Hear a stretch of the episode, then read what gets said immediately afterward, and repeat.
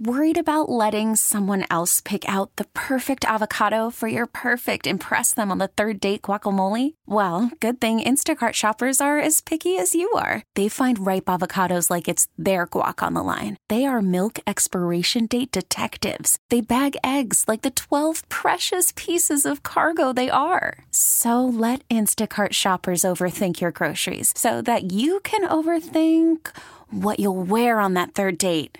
Download the Instacart app to get free delivery on your first three orders while supplies last. Minimum $10 per order, additional term supply. We are doing this every Tuesday. They need to come hang out with Mooch and the Misses. That is called fascism. Okay, he is a fascist leader. He's his own worst enemy. He's creating his own problems. You know, he's like one of those people who can't get out of their own way. I don't want to be one of those It's like kind of Trump like, haters. okay, I just want to it. make Everyone is a product of their upbringing and their personal loyalties. I'm a human being, and I probably got overtaken by the excitement of him winning. The minute you called me to say, uh, boom, as soon as I got that, boom, I called you right back. Anyway, you, And then you she lose hit the me. argument. All the ladies out there. My mother's like, why are you cursing so much? I'm like, Ma, where do you think I learned it from? we do this podcast. I go into the city. We have dinners together, or we'll travel. We spend time to be together as a couple and a family and as business partners. And I feel like it really helps us. You still love me? I do. Okay. Do you still God. love me? Very much. Okay. I don't know if you. I mean, let's Very much my there. liberal, hot wife. Very liberal. The girl's very liberal. Okay, so, you know, we with the, the last guest we had was a you know transgender woman. She's one of the first to come out, and so you know I was trying to pay attention. I got a little bit of attention deficit disorder. I was trying to pay attention. But now we got like a superstar sports guy. Not saying that she wasn't great. I thought she was great, but they were talking about I lip mean- gloss and stuff. You know, Yeah. I mean, We're not. I do not know much about lip gloss. I wasn't All talking right. about lip gloss. He's just okay, but being we like. got we got Trevor Moawad in in the house, and so no, pronounce his cor- uh, name. How do you That's fine, correctly. Moad. Moad. Fine. yeah, my- uh, Anthony's Moad. not good at Marinating. names. He's like- I'm not. I'm not good with names. I, I, I, I grew up in a family of blue collar people. No one read in the house. So I got to pick it all up later. But, yeah. But you're you're you're running a sports. The CEO of uh, Limitless Minds, a joint venture with Russell Wilson, Mhm. and then the president of my own consulting group. But but basically, uh, work in the sport, military, and business world in and around you know helping the you know that area of, of mindset, mental conditioning. I mean, I mean, need you to come to my house. there's Help 25 me out. I- names I, need for it. mental conditioning yeah, to live with this guy. that's good. Hello. I'm listening. I'm just I'm transferring dissing money. you to my see if you know. my wife's spending. I'm transferring money. To take care of. her. Okay, so So, far, he said like three or four very annoying, like feminist. well, good. While she's moving her microphone around, I can start asking questions. Is that all right? not feminine, like you've said misogynistic things. I have not said one. I was on the. Tr- I was talking about lip gloss. I'm spending your money. Like what the Oh, hell? I wasn't talking about one Messiah. Here we See go. why I need you in You my know- house? you know, I need I'm mental conditioning. company, right? We got like 80 people, 10 billion under management. I have to be the personnel director because this way, if there's any complaints, come to me. I'll tell you how this is the Yeah. name of his book. There's two. They fuck off and shut up. Take and how about get back to what work? it okay, takes, those are the how to think handle it. Neutrally and gain control of your life. All right, but we but need this book. How'd you get into this though? Um, we ready? Your We're dad, going? right? Yeah, Yeah, we're we're rolling. on. No, we're All rolling. right. You're rolling. Yeah. You're rolling. Fantastic. Uh, you know, it was interesting. Um, in the 60s and 70s, um, there was sort of a big push and a big movement in and around um, the belief that you could psychologically develop people and, and help them get better. Like you, you could actually change or improve the way people think. You weren't endowed based upon the way you were raised or you were born. It was led by Norman Vincent Peale on the uh, on the Christian side, and then you had Maxwell Maltz, Zig Ziglar, Brian Tracy. My father, in the the mid '70s, as a former high school basketball coach and teacher, um, would eventually uh, join six other top coaches in Seattle, Washington, and they would actually leave coaching and education and go into consulting on the business side. Uh, these classes they were teaching in high school called personal enrichment principles, like pep talks, um, or increasing human effectiveness as part of the psychology or social sciences curriculums. Um, they began to take to the Pacific Northwest, and you had big companies like Boeing and IBM, and, and you still have Starbucks and and uh, uh, Nintendo and all those companies that were really dealing with this uh, unique business problem, which in, in the early 80s, in the late 70s, the average workday was eight and a half hours, and the average employee productivity was four hours.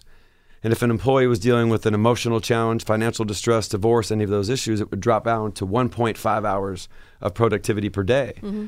And so you're looking at 17% efficiency. And the business world really got ahead of this and said, we need to figure out a way to, to help our employees think and or feel better about the challenges they're facing so when they step in our building at Boeing or wherever they're, they're more equipped focus. to deal with Yeah, life. Right. So I was, you know, born in the mid 70s and and my dad had left coaching and I was raised in this really unique environment where he was a full-time peak performance educator, motivational architect, you, you know, and and had these systems um, and you know, by four years old, I was you know had uh, uh, affirmative reminders and affirmations, which were basically Wow, ad, he was forward. That's really forward ad campaigns, and I would listen Yeah, to that's- Zig Ziglar and Brian Tracy every night. They played waves that had uh, subliminal thinking. I don't know if any of it worked, but uh, No, seriously, but- do you think it worked? So Tell me the let's truth. talk about I those want to know so if it worked. I'm Wait. I want to know. Do you think it had a positive impact on you? You know, it, it, it's interesting. Um, as we talked sort of in the beginning, I, I've never really believed in the growth of this industry. Um, and the reason I say that is because I think it had a significant impact. But I, I think I was I went to a good prep school and was a good good high school athlete and went to Occidental College in Los Angeles, uh, where President Obama went to school, and and Jack Kemp. That's an interesting one. Um, but I went there, and, and I, I think I, I think I had a good mentality and a good mindset, Right, your because disposition- of how, how I was raised, Right. Yeah. But um, I I don't I still think I looked at it optionally. You know, kind of like nutrition. Can I eat? Can I not? I, I don't think I recognized the power of my thinking, the power of my language, the power of of my words and, until I was 18 and I, I, just finished my first college basketball season. I was rushing the SAE fraternity and um, you know, I had a rash break out. I figured the fraternity brothers had found some way to engineer a rash for me or something. And, uh, Put something but- in your laundry. yeah, but uh, uh, 12 hours later, I'm at Huntington Memorial. was that stress, the rash breakout? Or? Uh, well, it was a, a number of things, but but 12 hours later, I'm in Huntington Memorial Hospital in Pasadena, California. This is 1994. I'm 17, 18 years old. After eight hours of testing, I go to like a side room and, and they sit me down and, and say, based upon what's going on with my immune system and my white blood cell counts, which I don't know anything about, um, they thought at that point I had cancer. Oh God. So at 18 years old, and there's no education or uh, about it in in the 90s. You know, I mean, now you have the pink ribbons and Strong Against Cancer and all these things. So the only thing I knew at that time when I heard that was anybody I knew who had it had died. And so they, the doctor was great, and he said, um, you know, listen, this isn't the type of news you give your parents. You know, at 17 years old on the phone. Where are you from? I said Seattle, and they said, well, you need to fly home and, and sit your parents down and tell them. So at, at that point, um, I flew out of Burbank and I get to Seattle. Well, this is pre cell phone. So I didn't tell my parents what the issue was. I just said I need to come home. I get home about 11 o'clock at night and uh, my parents overslept and I kept trying to call them, but I had a calling card, so it wouldn't work unless they answered. Oh my God. And calling so I was yeah. stuck at baggage claim number 19 for six hours, you know, at, at 18 years old. And I always tell people at that point, all of those uh, affirmative reminders, all the things that I learned, everything for the first time in my life became very them. real Yeah. because you're no sicker the day after a diagnosis like that than you are the day before, but you feel different Right. Yeah. right? And and your thinking does not become optional. And this is the issue. This is probably the biggest issue that faces this field. There's no efficacy that can prove that positive thinking works. And to me, this push and this this force of, of telling people to be positive is why the field's never never grown.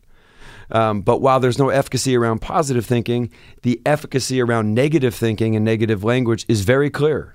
From the Mayo Clinic to the Cleveland Clinic to every place, all the data that negative thinking and negative language works negatively. And it's almost a multiple of four to seven times more powerful than positivity. So at that point, it was a risk calc. All right, well, I, I'm not going to go that way. So I applied that to the rest of my life. And, and for the 24, 25 years, I've lived with that sense of urgency that I probably wish I would have known at four Um, and I think it's allowed me to teach this. It's allowed me to to sort of survive at Florida State and Alabama and Fort Bragg and all these different places because to me it's not debatable that the mind can be a force multiplier for anybody. Um, it it really was just a matter of uh, so I I really leaned back, Deirdre. I, th- I think I went back to that training when I was uh, called to do it. I think sort of like this, you know, Karate Kid. You have wax on, wax off, and you say, "Why am I doing this?" Right. I think at 18 it was like, "This is why." Right. Because I was uniquely equipped to handle it, and um, So and, and you, live a little bit differently. You were actually sick. Were you sick? So I dropped out of so I dropped out of college, um, and I had three different opinions. Uh, the first two were the same. They thought I, I had a form of cancer. The third diagnosed me with shingles, um, which is rare to get at 18, and uh, ulcerative colitis, and a number of other physiological breakdowns.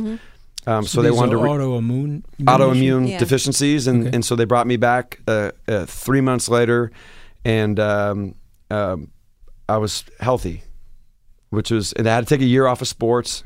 So I did theater and music and other things um, at Occidental, but uh, yeah, it was a really um, I was better, and and and so for me, what I always say is that six hours is what changed my life. Yeah, You it know, was like just just the point, fact right? that it became Yeah. real, but it also gives me unique empathy on why the field hasn't really grown, why people don't buy in, because I had a What dad. was the There's ultimate no- diagnosis though that you just had shingles and yeah, I had, I had colitis with no- some autoimmune challenges, shingles, and So then- ulcerative colitis. So you were able to get through that, and you changed your diet, I guess, on the colitis. Changed my diet, went on medication. Yeah. You know, got better, and Right. and and Slept. so you probably weren't sleeping. You know, rushing a fraternity, they like torture you. Yeah, I, you know, I was like anybody. I and got then mono. Everyone I was gets at, sick, yeah. you know, and then I was like way over index. Occidental had all those Phillips Academy in Berkshire, and I, I'm like straight blue collar hustle grit. You know, I, I was, uh, you know, just outflanked by everybody outside of you know my effort. So I ultimately hung in there and went to undergrad and graduate school there. And but uh, yeah, so it, it, it's a unique level of engineering. I'm grateful for the way I'm engineered, but. Um, it's been an interesting world to teach in this this field of mental conditioning. So you mentioned a couple of authors, and so you know, I I grew up in a blue collar family. My dad was a laborer, hourly worker, and so I have read those two authors. I've read Og Mandino, and if you remember him, Yeah, I've- Armandino. I I've- used to know, listen to I've- his audio. Nor, Norman Vincent Peale, the whole Yep. notion in the fifties, power positive thinking. Yep. Napoleon Hill, Yes. Think and Grow Rich, Dale Carnegie, Yep. uh, and obviously the grandfather, founding father of self improvement books, Benjamin Franklin, of the Yeah. autobiography. My favorite Benjamin Franklin book is not the autobiography of Ben Franklin. What's my favorite Benjamin Franklin book? Go ahead. fart proudly. Fart proudly, and I'm going to send you a copy of the book, okay? Because Your husband is farted not in its his most- It's not his most popular book because people don't. Have, but I'm going to get it for you on Amazon. I'm going to send it to you. Hopefully, they don't tell me that proudly. tonight at open so, school. so there's a there's a very famous scene where John Adams and Ben Franklin are stuck in Paris together, and the Continental government doesn't have any real money, and so they're shacked up together in a room, and it's freezing out. And Franklin was loaded up with gas. He was like a human propane tank, and he's blowing the he's blowing the room up. Okay, and so John Adams is opening the window, and they're freezing. They both had a cold the next morning. Oh, jeez. So as a result of this inspiration, he wrote a book called Fart Proudly. Ripping it was an instant, it was an instant bestseller. But the reason I'm bringing this Yeah. up to you is that like that is the bedrock of American self improvement for a blue collar kid. Mm-hmm. That is a body of literature that helps propel kids like you and me into the American dream if they really believe they can do it yes. right? Because you know, and I know, the word confidence is from Latin, confidos. Mm-hmm. It means with trust. So if you have self confidence, you trust in yourself. You can shoot the target. Give Well, me it, it, I mean, give me the gun. I'm going to shoot the target. Okay, and right? it's. I mean, and ultimately, it's. You know, I'm a big believer in in behavior is being more powerful than emotions. no question. You know, Attitude, uh, attitude. At, at a really young age, um, you know, I'm at home and I'm I'm watching the Super Friends. Remember in the '80s, Yes. really good cartoon. And uh, my my dad uh, comes up and and I if I mow the lawn on Saturdays, I get fifteen dollars. Um, but a lot of times I didn't want to mow the lawn, so so I think I'm 11, and uh, he says he walks by and says, "Hey, mow the lawn today if you feel like it," and then walks out the door. I'm right into the Super Friends and I don't feel like it. And and three minutes later, he comes back in and says, and make sure you feel like it, and then walks out. And at 11, that teach taught me a lesson that you can make yourself feel like doing anything by doing it. And halfway through mowing the lawn, I was grateful that I was doing it, and I was going to get the fifteen dollars, and I story. could go to AMC, and I could go to you know all those elements. And I think that with the sports world, it's it, it's interesting. I was uh, at a major pharmaceutical company today, um, in and around the, the the limitless minds that Russell Wilson and, and I are involved in, and um, you know, it's it's always uh, an interesting, you know, sort of an environment when you step into this coming from the sports world. You know, like you're a sports guy. Well, sports is the ultimate EBITDA based business. You know, in, in my origins of, of watching the beginning of the Alabama Empire and the Florida State Empire and what what Kirby Smart's doing at the University of Georgia, the best are promoted, and if you don't win, almost thirty percent of our coaches are fired every year. Right? So so you know your past performance is is is your own standard, which you have to constantly live up to, and and so I remind people that you know these these maybe they're 150 or 200 million dollar empires, but the NFL is 14 billion and 11 billion comes from ad revenue and sales, and they're big businesses. So when you work in that world, um, and I've been fired three times, you know, uh, in and around just being with teams, and the coaches get cleaned out and uh, you know, I was my last time was uh, working for Michigan when we, you know, Ohio State, and it basically happened right after we lost to Ohio State. So that measure of of, of winning and success is so important. But this is one of the interesting points that I hope to make I, have is been fired a few times too, Trevor. Some of them famously. you know, fired. A couple you, times. yeah, yeah. Infamously. Mine, well, I, I live uh, behind the scenes, but but but I believe in the idea of the aggregate of marginal gains. You know, like a, like a great organization is built on taking if if Anthony uh, works with me or for me and he's really talented, how do I make him better? Because you're only going to win in the sports world when your best players perform at the highest level. So do you consult with corporations? Yes, yes, That's and we're limitless, and we're limitless minds is right. we're, we're really trying to move more into that, and it, and that happened kind of fascinating because I. So Russell Wilson's an interesting. He's from Richmond, Virginia. You know, he, he played at We- NC we met him, State. babe, at the uh, celebrity uh, fight night. yeah, he's really nice, Nice and I like his wife. She's His wife's very nice. Sweet. Yep, sweet and and and, and you know, so he's he's five ten. He doesn't fit many of the physiological metrics that are true metrics of Right. sports, and you have metrics Right. are and analytics are important. I hate the Patriots. That one damn pass. I mean, that was a bummer. You know, we were on. Like well, you know, and, and and and in the book we we talk about that moment because actually in the final two minutes of that game, 124 million people were watching that final two minutes. it Oh, yeah. eclipsed MASH as the highest televised moment in the history of the United States. Oh, the last episode of MASH, that, right? the- yes, the Yeah. last episode of Right. Ma- uh, MASH was before that. I think it was 111 million. Right. But this particular moment, and you know, a lot of people wonder, you know, how does somebody get through something like that? And I always knew that he's uniquely built. We believe that while there's negative thinking works negatively and positive thinking is a tough sell, we, we really focus in the deep sports world on this idea of neutral thinking and being a neutral thinker, it, which I think this country could really benefit from, is when something doesn't go your way, it's real. It that did not go my way, okay, or it did go my way. I played really well, or I didn't. Um, but what happens next is not a feeling; it's it's what I do. And, and it's two separate pieces. The problem with positive thinking is for many people, it requires a quick uh, a, a, such a dramatic shift. Like that didn't happen. Just be positive. right. But you know like it did. denial almost. Right. Right? Yeah. You know it did. So so when when you know that it happened, you've got to accept because I did A, B, and C, this happened. However, no matter the or most when sim- bad things happen to you that are not even your fault, or not even your fault. And, and, and, and even even the most cynical Health assholes are going to things- understand neutral thinking because I don't care who you are, no matter what just happened. Nobody can tell me what's going to happen tomorrow. Nobody can tell me what's going to happen at your parent teacher conference tonight. Whatever happens is going to be more based upon what you do. Right. And so this idea of neutral is distinguishing that the past is not predictive. Mm-hmm. Your new behavior can change it. Mm-hmm. And and so Russell is one that that lived in that moment and stood up and said they said, "Hey, Pete Carroll said that throw is his fault." He said, "The ball was in my hand. It was my fault." I remember. and and he stood up there. But when 10 days after, he sends me a text message. I need to he- hit the reset button. This needs to be my best off season ever. Mm-hmm. Well, that was what was in our control. We went down to, to Rancho Santa Fe in San Diego and put together an incredible off season. And he followed that moment with the best season of his career mm-hmm. 34 touchdowns, seven interceptions. And we had a really clear plan as to, to how to do that. And his ability to stay neutral, which was to own it, is what allowed him a year earlier I think it's brilliant. to have the Super Bowl. He won it, and then the next year to deal with losing it. Mm-hmm. And as Jeter would always say, you you you've got to be willing to step up and strike out if you're going to ever have an opportunity you, to step you were up there, baby, when Russell won it. and hit No, I know. I Yeah, we remember. were It was here in New MetLife- York. Yeah, MetLife Stadium. Yeah. We, Yeah. we watched it. Yeah, I remember. Yeah. Obviously, of course, I remember that. So I. How did you hook up with Russell? How did you guys meet? So so after I graduated from college, I was you know put my hand at at pro soccer and and it was eight hundred bucks a Is that month. why you and were in the LA Galaxy? Yeah, I've shirt? got my LA Galaxy Yeah. shirt on. Um, but uh, you know, I was a high school teacher in LA Unified School District, just and then trying to play.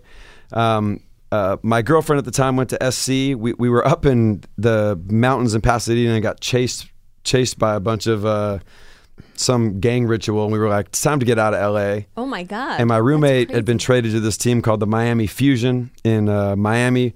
So we got teaching jobs in Delray Beach, Florida. Um, and as I was teaching and coaching, I was 22 years old. Uh, and we, uh, I went to a coaching clinic at Nick Bollettieri's Tennis Mm-hmm. Academy, the famous tennis coach in Bradenton, Florida.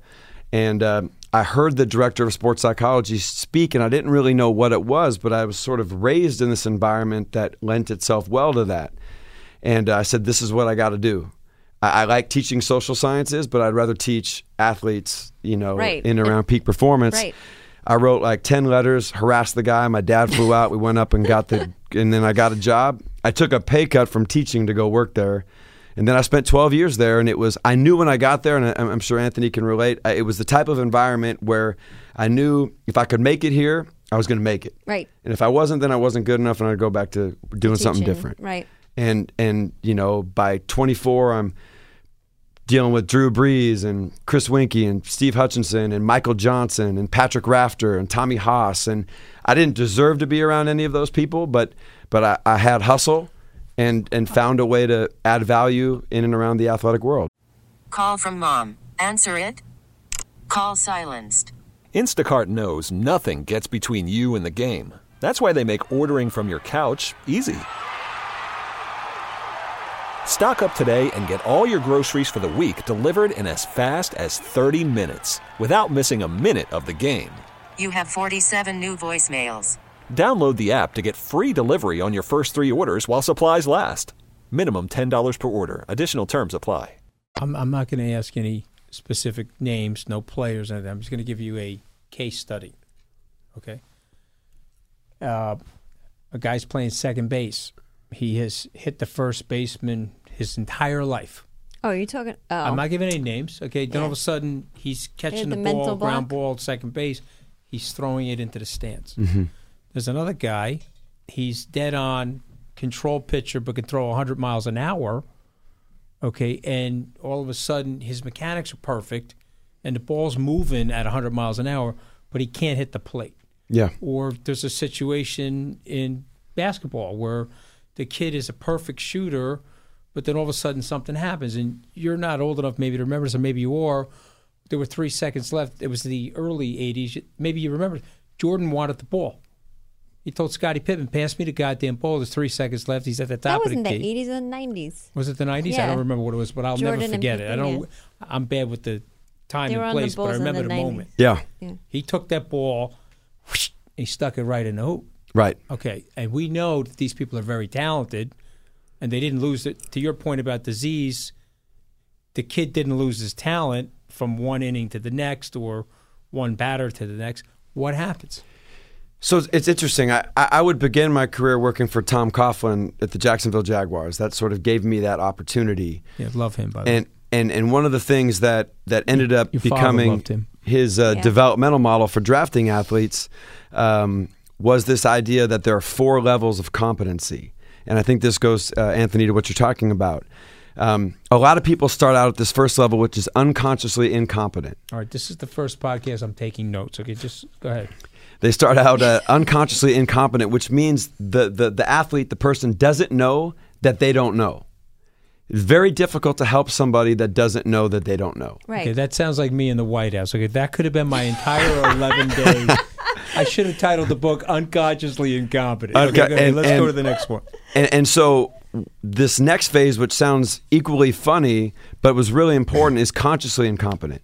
And a great parent, a great educator, a great coach, a great teacher allows that person to recognize I have a problem. I've got a challenge. Uh, I'm not good dribbling the ball to my left. I'm not good holding onto the ball. I'm not good in this particular prote- uh, protection. Or this is something I need to get better. I mean, ultimately, what a doctor does is make us consciously incompetent. They give us a diagnosis. Doesn't mean we've done anything with it, but we know at least by knowing we can change it. Now, a, a lot of great athletes that we'll deal with at the places I'm at are unconsciously competent, and I think this gets to your point. Unconsciously competent is when people have a, lot of success, right? Oh, okay? okay. but they're not really sure why. Okay. Yeah. You know, they might say, they might say, "Hey, Deirdre, you were unbelievable this quarter, just in terms of your pipeline, the business, everybody you're talking to, your close rate. What do you attribute that to?" It's, I have no idea, man. Neap tide, uh, you know, I have no. I mean, and the problem with that is obvious, right? You can't repeat it. Right. So what happens to some of these uh, athletes, and I've dealt with them. I've dealt with lefties that are you know six eight, and when you're lefty and six eight, you should be able to pitch for the rest of your life. Um, if you throw in the mid 90s, and then it just all of a sudden it it goes, and so you really have to get back to when you were successful. Why were you successful? And I, I, helped re-engineer a pitcher who's a great pitcher now has had a great career and it literally was was when we were coming back we just started throwing out on a football field so he didn't feel like he was on a baseball field and throwing in a basketball gym and then gradually kind of moving but then he was able to identify when I pitch this is what I do and I think what's happened to some of these guys whether it's a Knobloch or whether it's some of these different types of people um, that that understanding that connection of this is what I need to do to make this happen and be consciously competent, which means I know and I know that I know. And that's really what you're looking for uh, in an athlete. And like a Russell Wilson, consciously competent doesn't mean you're great, doesn't mean you're perfect, but it means you have a process and you know how to follow it. Right. This is when I wake up. Okay, uh, I do yoga. I listen to this type of music. Like for example, negativity doesn't exist in Russell Wilson's world, right? In So- any aspect of his life. in any aspect that he can control. Right. So when I was raised, what I didn't understand until later, but uh, we weren't allowed to watch the news in my household. Like, we could watch the sports and we could watch the weather, but my uh, I wasn't allowed to say the word can't or listen to country music. Can I tell you something? So yesterday we have a five year old. He just started kindergarten. What's his name? Nicholas. Nicholas. And he asked me this question. He looked me dead in the eye. He got off the bus. This was the first thing he said to me. He asked, "Mom, is I can't do it a bad word?" Interesting. And I said, Well, did your teacher tell you that or something? And he said, They did. They said, I can't do it is a bad word. But I never knew that was a bad word. And so I explained to him that it's obviously not a curse word, but they're saying that it's something that you shouldn't think because then you're going to tell yourself you can't do something that you should probably try. I'm and- glad they said that to him. Right, Yeah. That's but he was so confused about it. But anyway, they they're getting into this kind of in Well, it, it's, which it's is a self-imposed limitations. I mean, li- limits are real, but the self-imposed ones are the most challenging ones.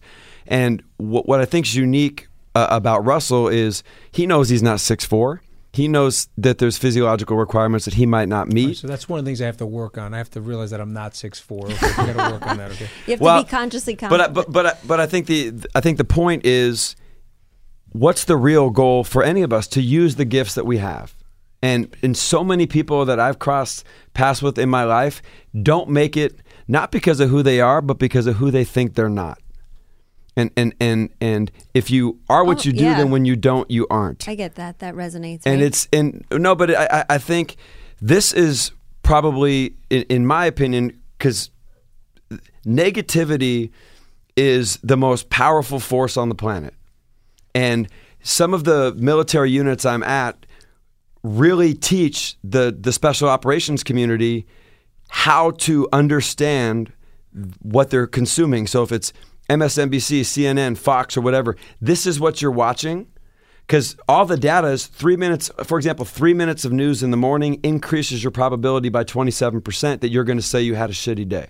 Really? So, it, and, Wow. and but a lot of it comes down to education. Hmm. Like everyone says, well, what makes a great athlete? I'll tell you this: a great athlete more times is what they don't do, or what they don't watch, or what they don't say, or what they don't listen to, than what they do do.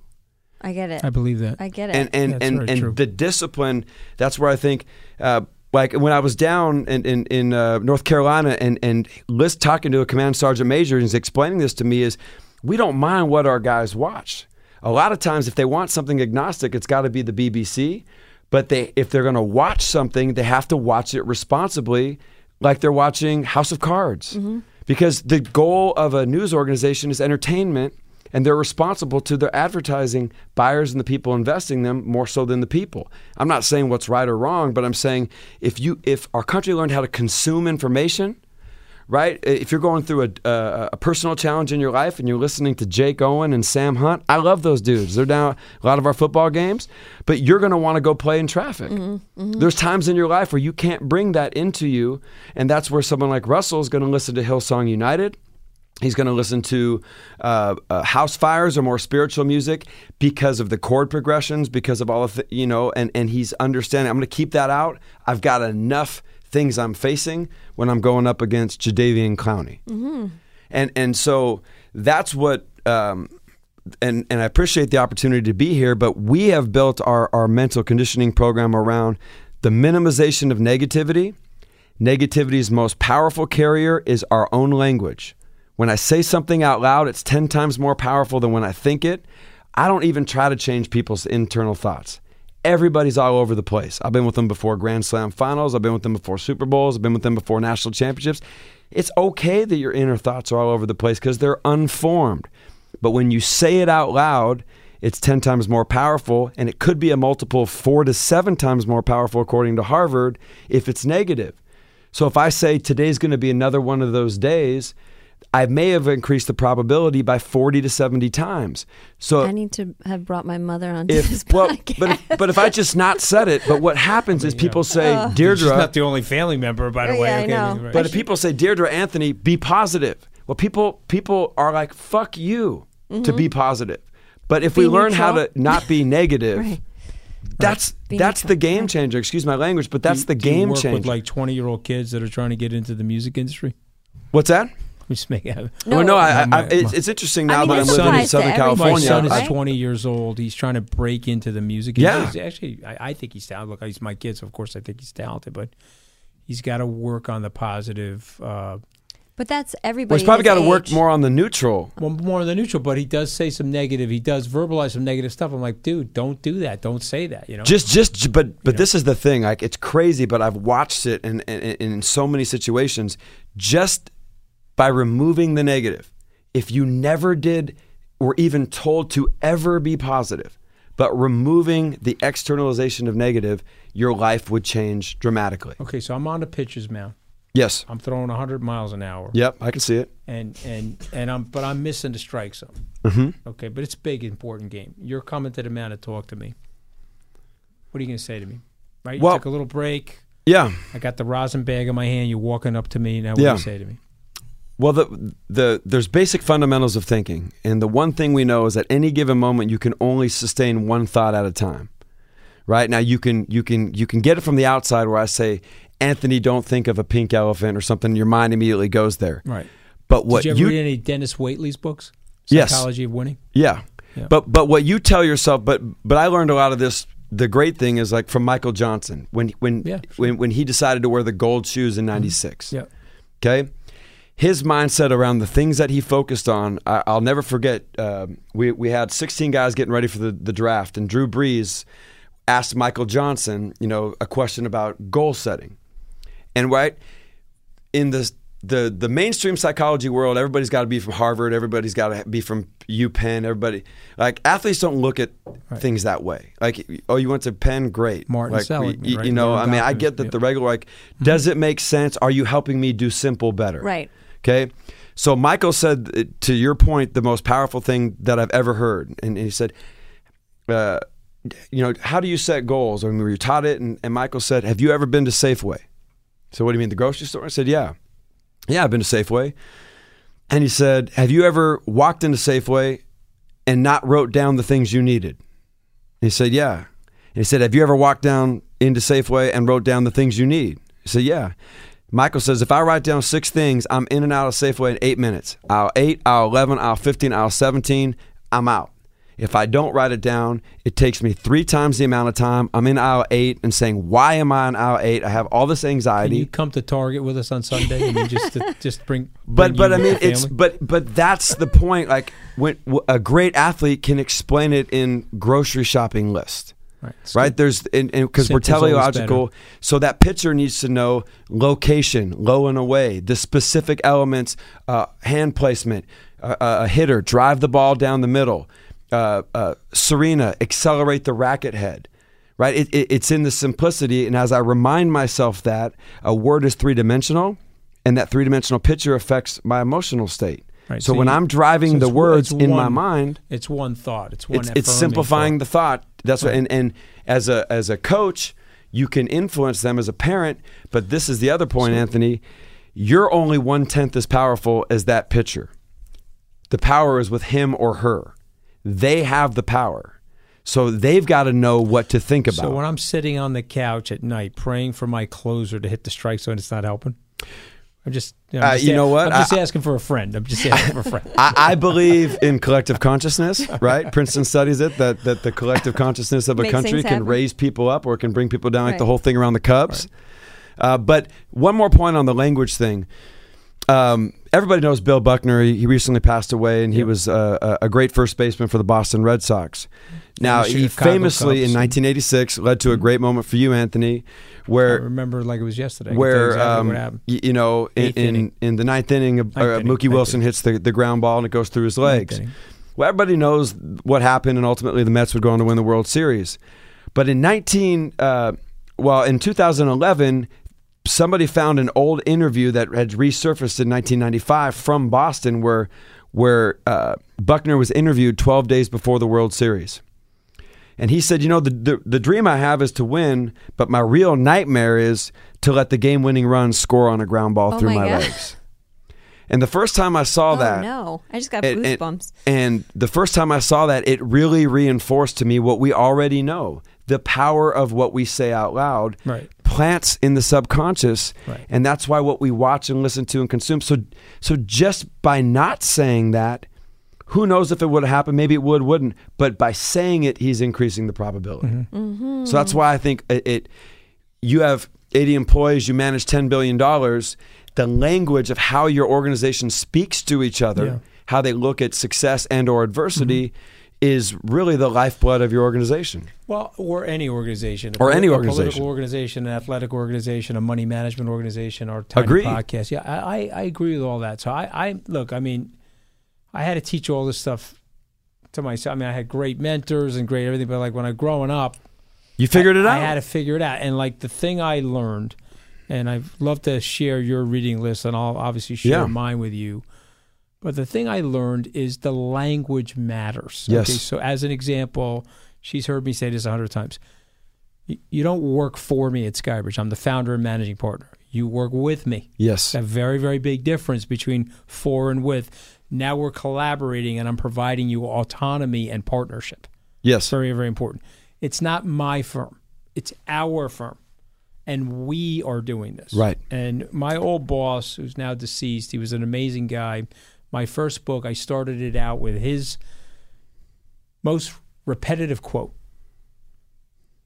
you know what he said trev Hmm. he says some people grow and other people swell you better figure out early who you are Yeah. you know because as you're growing you don't want to be swelling Right. right? And it's a beautiful line, you know. And so, like, you have to always put yourself in that humble position. The other thing is, her dad was worked in the parking attendant business. My father was a laborer. My grandmother was a maid. So you come into my space, you come into my life, we are equal. Yeah. Okay, because you could be my grandmother. Okay, when I'm in a, she sees me taking. You see these? These are Italian singles. You see those? Have Ben Franklin on them. See I them? Those are Italian singles. Okay, she sees me in the hotel rooms dropping these everywhere because that could be my grandmother Yeah. that's making that bed. You see that? Yep. And so if you think and you act like that, you're here to serve. Yeah. Okay. And that's a very big difference. And that's why the people at Skybridge, they stay.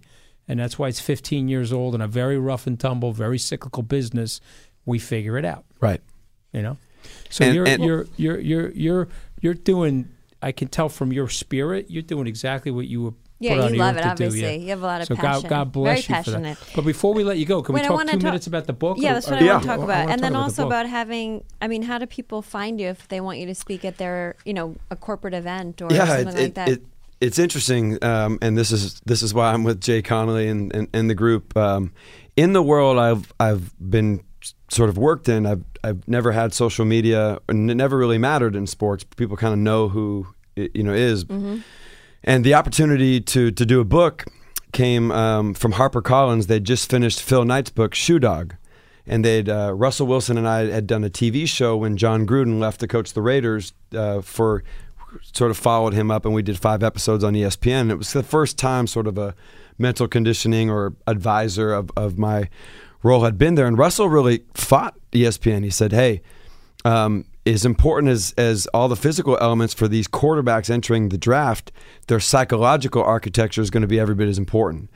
Um, so that kind of opened some doors. I didn't really have a back end, but um, um, you know, now since I've sort of made the decision, um, Maria Shriver had, had called me. Um, Maria Shriver out of Los Angeles, and I remember when I got the message, I was like Maria Shriver, and I was sort of kind of knew who she was. And so I called uh, an IMG agent. I worked for IMG, Max Eisenbud, and I said, "What does Maria want?" He said, and he represents Maria Sharapova, and I'd known Sharapova forever. And then he's like, I, "Oh, let me check." And then he said, "Hey, you know," she says, "Hey, hello," but she never called you. So I look at my assistant, and I was like, "Maria Shriver, like married Arnold Schwarzenegger, called me." And so um, she was coming out to Scottsdale and she wanted to meet with me. And I was, you know, okay. And then I, I couldn't do it. So we ended up meeting uh, in Los Angeles. Did she end up calling you? Or she didn't. Yeah, call she you? yeah, did no, she had called they me did and she meet. wanted to meet. And, Right. and, and so we, we went down. I'll never forget. I go to Brentwood, I go to her offices and, you know, just a kind of a cool place, all white. Um, I obviously, uh, like anybody, you know, is, is has an understanding of who the Kennedys are. Mm-hmm. And uh, so she walks in the room, probably the second most intimidating initial meeting I had, probably since Nick Saban. Um, and she said, You know, you had a really difficult time finding you. And um, she says, You know, you don't have social media, you don't have any of these different types of things. And I said, Well, uh, and she says, I run this program called Architects of Change. And what I've seen that you're doing in the sports world, you're serving 150 athletes, and they're the best in the world at what they do. But you have a voice that's built for 150 million people and I was I was like stunned, and I, I didn't agree with it. And I, I never even thought that way. And then we spent three hours together, and I did you know a Facebook Live and a few things with her, just in and around thinking and neutral, and just a different way of thinking about it and, and, and speaking about it. And that really, a month later, I was kind of like, man, uh, Kennedy just asked me to serve, you know, and I had never even thought about like going out and being like a a thought you know i didn't even know what it was A thought so leader, probably. a thought leader Yeah. and, and and and then when you're in sports and anthony could understand this as big as it is and you're on the sideline these national championships and all these things you're still marginalized because the athletes are consumer Right, facing right. the coaches are consumer facing you work at the service of them you're on the edge of greatness Mm-hmm. so obviously you have this level if you can make it there if you can make it at these programs where there are no self-help people so I, I take pride in that, but you never think of yourself as exceptional. At least I never did. So it was a really weird duality, but started my mind down that road, and and then ultimately HarperCollins would come to us and and uh, make the offer for the book. Uh, Alan Zucker, a New York agent, would get the deal done, and and so now I have social media at Trevor Moawad, T R E V O R M O A W A D, and uh, I've had Instagram now for six weeks, and then uh, you know Oh, you're a we're- newbie. What's your Instagram handle? Same. yeah, at Trevor Mo- Moawad, and then Twitter's at Trevor T R E V O R Moawad M O A W A D, and have hired a great PR firm. Um, Yeah, they're the best, They're the the best, and and Maria Menounos, who I met at the Super Bowl, had Yeah. connected me to, to them, and she had had her own uh, adversity that she had been going through, and and uh, so we we got to spend some time. I did her podcast with her and her uh, husband, uh, Yep. Kevin. And uh, that was super cool. This has been super cool. So now the, the goal is really you know, can we help more people? Yeah. And I think You definitely can. And that's- that's doubt. our I got some great ideas for you. So yeah, we'll talk. we we'll do. Talk so that's why I wanted Yeah, to know thank how to you guys. find So I got to talk about some specific athletes with specific names no, offline. Offline. No My, way. my wife paid me the biggest compliment on Sunday after the Jet lost. She goes, "You really care about this team. I mean, you, you, you- I can feel Yeah. the pain." Five hours later, he was still talking about I, the mean, I loss. can't believe was they like, was they were up 16-0. They you know what? 17, I had both those quarterbacks last year for ESPN's Draft Academy, uh, uh, Josh Allen and Sam Darnold. Yeah. I'm a big Sam No, no, Darnold me too. believer. He's, he's, he's a tough kid. I'm a big I love the kid. I love where the team's going. I didn't like where they were on Sunday. I got to Yeah. be honest. Now, fair Well, enough. But that's where Thank is, you for know. being here with us, All right, and God we're bless you. definitely going to get your book. So we'll we'll promote it on our our uh, social media also. awesome. So Thank you guys. Thank you. See you then. We really need new phones. T-Mobile will cover the cost of four amazing new iPhone 15s, and each line is only $25 a month. New iPhone 15s? Only at T-Mobile get four iPhone 15s on us and four lines for 25 bucks per line per month with eligible trade-in when you switch. Minimum of four lines for $25 per line per month with auto pay discount using debit or bank account. $5 more per line without auto pay, plus taxes and fees. Phone fee at 24 monthly bill credits for all well qualified customers. Contact us before canceling account to continue bill credits or credit stop and balance on required finance agreement due. $35 per line connection charge apply. Ctmobile.com.